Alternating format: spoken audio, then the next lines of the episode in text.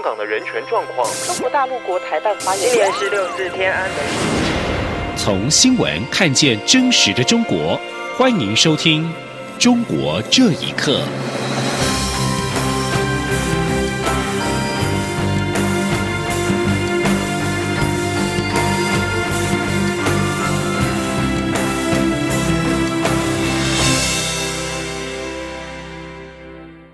各位好，欢迎收听《中国这一刻》。香港铜锣湾书店在台重建线上募款，从九月五号的晚上八点启动之后，到目前为止，已经募得了超过新台币三百二十六万元，也超过两百八十万元的基本目标。而目前的捐款人数也已经达到了一千七百多人，而募款的活动仍在持续当中。发起人林荣基表示，大家踊跃的捐款让他非常的意外，也非常的高兴。这代表许多人有着共同的理念跟想法，希望支持铜锣湾这个自由的书店在台湾重开。记者黄娟的报道。二零一五年十一月底，铜锣湾书店老板、员工，包括店长林荣基在内，共五人先后失踪，最后证实遭到北京逮捕。当局指控他们在中国大陆非法销售书籍。林荣基在接受央广专访时表示：“共产党过去是把书店用暴力的手段推翻。”那现在呃，我们在呃台湾这一块重开的话，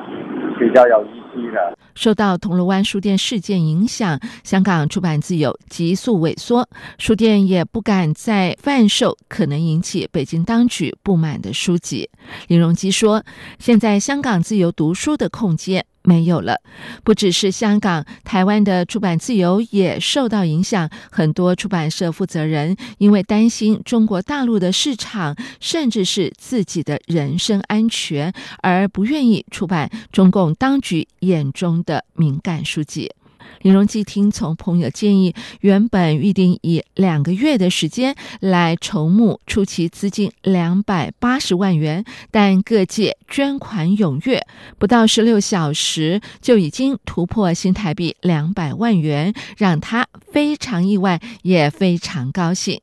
李荣基表示，这一次网上募资行动连接了很多拥有共同理念的台湾人、香港人和海外华人。铜锣湾书店得以在台湾重开，有着非常重要的象征意义。当然，在目前的大环境下经营书店非常不容易。但是林荣基强调，唯有透过书本有系统的深入论述，才能够让人们，特别是台湾、香港和中国大陆的人，了解大家现在所面临的问题。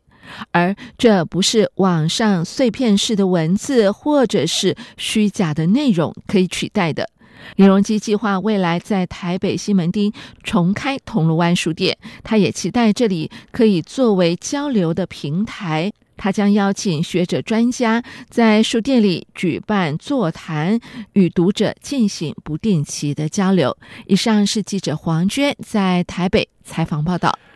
中美双方同意在十月初在华盛顿举行第十三轮中美经贸高级别磋商。这也意味着新轮贸谈将拖到中国国庆之后举行。有学者分析表示，新一轮磋商日期选在十月初并非偶然，因为如果现在就举行的话，如果谈判结果不太好，可能影响到即将来临的中共庆祝见证七十年的积分积分，甚至对于经济形势再次带来某种的冲击。请听以下的报道。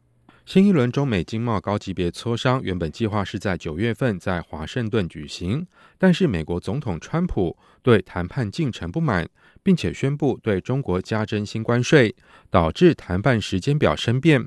不过，中国国务院副总理刘鹤五号跟美国贸易代表莱特海泽以及财政部长梅努钦通过电话之后，双方同意十月初在华盛顿举行第十三轮中美经贸高级别磋商。双方工作层面将在九月中旬展开，为之后取得实质性进展做好充分准备。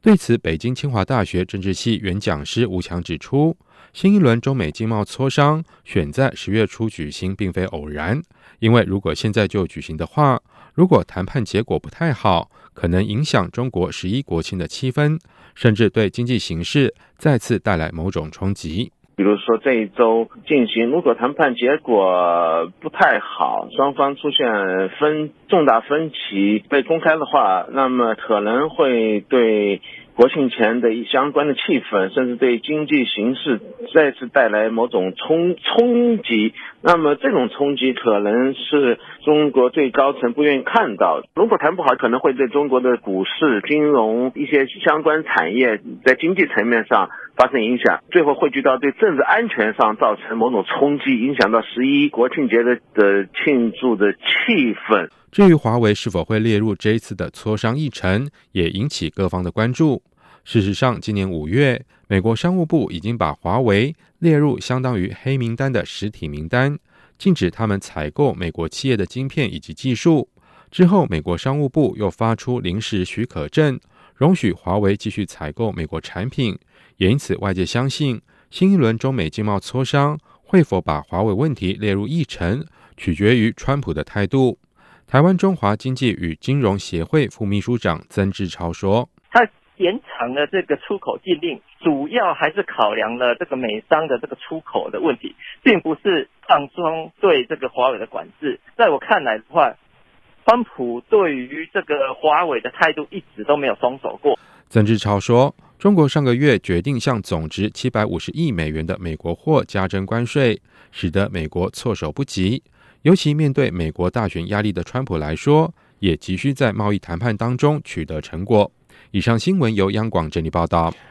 而在二零一八年十二月，加拿大警方应美国政府司法互助的要求，逮捕在温哥华转机的中国华为公司副董事长兼财务长孟晚舟之后，引发了涉及中国、美国、加拿大三国的司法、政治以及外交事件。而加拿大总理杜鲁道在今天指控北京利用任意拘留作为工具，以寻求政治目标。他并且表示，西方盟国已经对中国的这项策略表达了关切。请听以下的报道：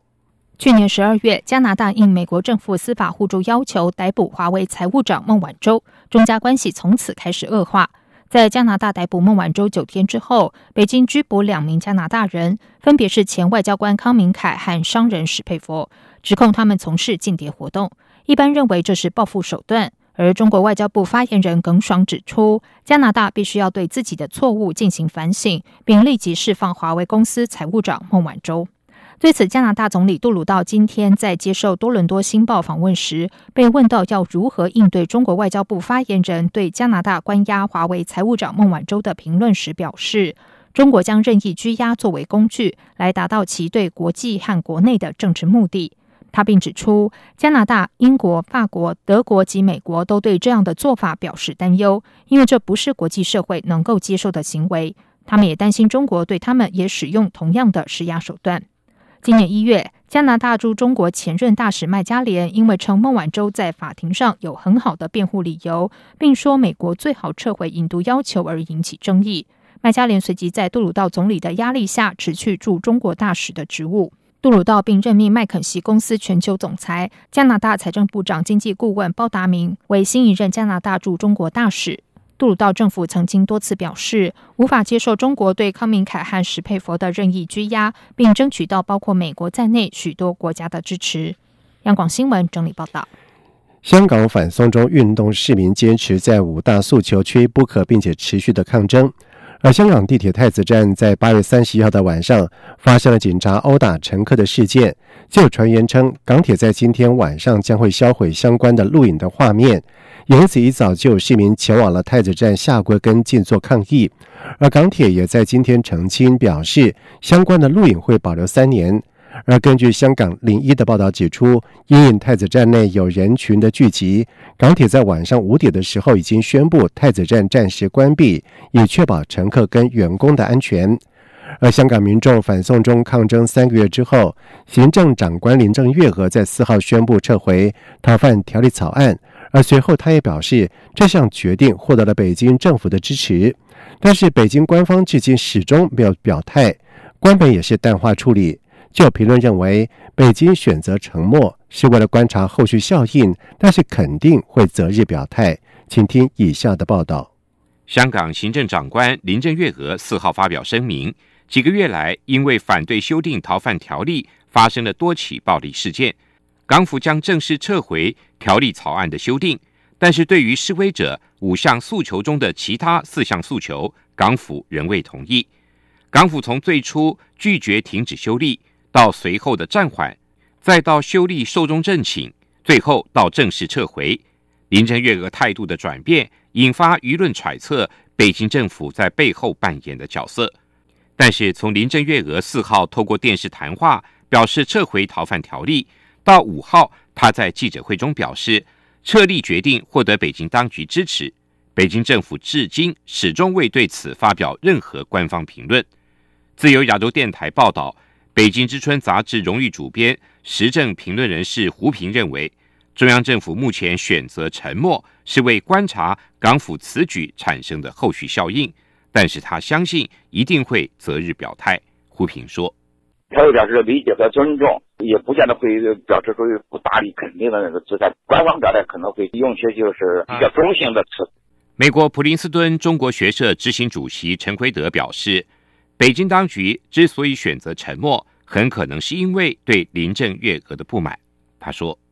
我想中国政府恐怕对林郑撤回修例这个做法并不高兴。”因为过去有消息来源说是中共希望林郑要顶住，对五条要求都不能给予正面的回应。但陈圭德也表示，另外有一种可能就是北京当局决定静观其变。倘若现在对港府撤立表示支持，或许会成为当局日后如果需要武力镇压香港局势时的绊脚石。尽管北京官方仍未对撤立发表意见。但民众则纷纷在网上热烈回应。一位微博网友表示，这是在向暴徒妥协；也有网友说，向人民妥协不丢脸，从政者就该从善如流。还有网友不认为反送中运动会就此平息，政府还必须要提出更多的对策。已经持续三个多月的反送中示威，究竟会如何发展？如何才能够平和的落幕？可能都在。北京领导者的一念之间，央广新闻整理报道。而另外一方面，美国参议院民主党领袖舒默在五号表示，在下个礼拜国会复会的时候，通过《香港人权与民主法案》将会是民主党议员推进的首要的任务之一。他在声明当中表示，在香港人民行使言论自由和其他基本民主权利的同时，我们必须对中国共产党针对香港人民的行动作出回应，这一点至关重要。他表示：“我们必须采取行动，向习近平主席表明，美国参议院和香港人民站在一起。”舒默敦促参议院多数党领袖麦康奈在国会复会之后，尽快将《香港人权与民主法案》提上议程，进行辩论和表决。另外，作为亚洲金融中心的香港，在近几个月骚乱跟抗议不断。会议国际信用平等公司也在今天把香港的远期外币发行人违约平等从 A Plus 降到 AA 等级。而路透社报道指出，会议并且透过声明表示，香港平等展望负面。会议表示，他们预期一国两制框架会维持完整，但是民众的不满可能会持续下去。虽然政府最近已经对抗议者的部分要求让步。而对此，香港特首林郑月娥在下午回应表示，不同意会议的做法跟看法，认为香港近月的混乱并没有削弱“一国两制”，也不影响香港的法治。而虽然香港特首林郑月娥宣布撤回逃犯条例修订草案之后，反送中人士仍是决定在七号发起“合理非三点零”行动，号召市民合理非抗争。使用交通工具来往机场进行交通压力测试，欲在瘫痪机场。香港电台报道指出，反送中记者会在今天质疑林郑月娥是以退为进，而对此，香港机管局也在今天则是在广告当中重申，法庭颁布的禁制令适用于整个机场岛。任何人非法的以及有意图的故意阻碍或者是干扰机场的正常使用，或煽动他人堵塞机场，可能会违反禁制令。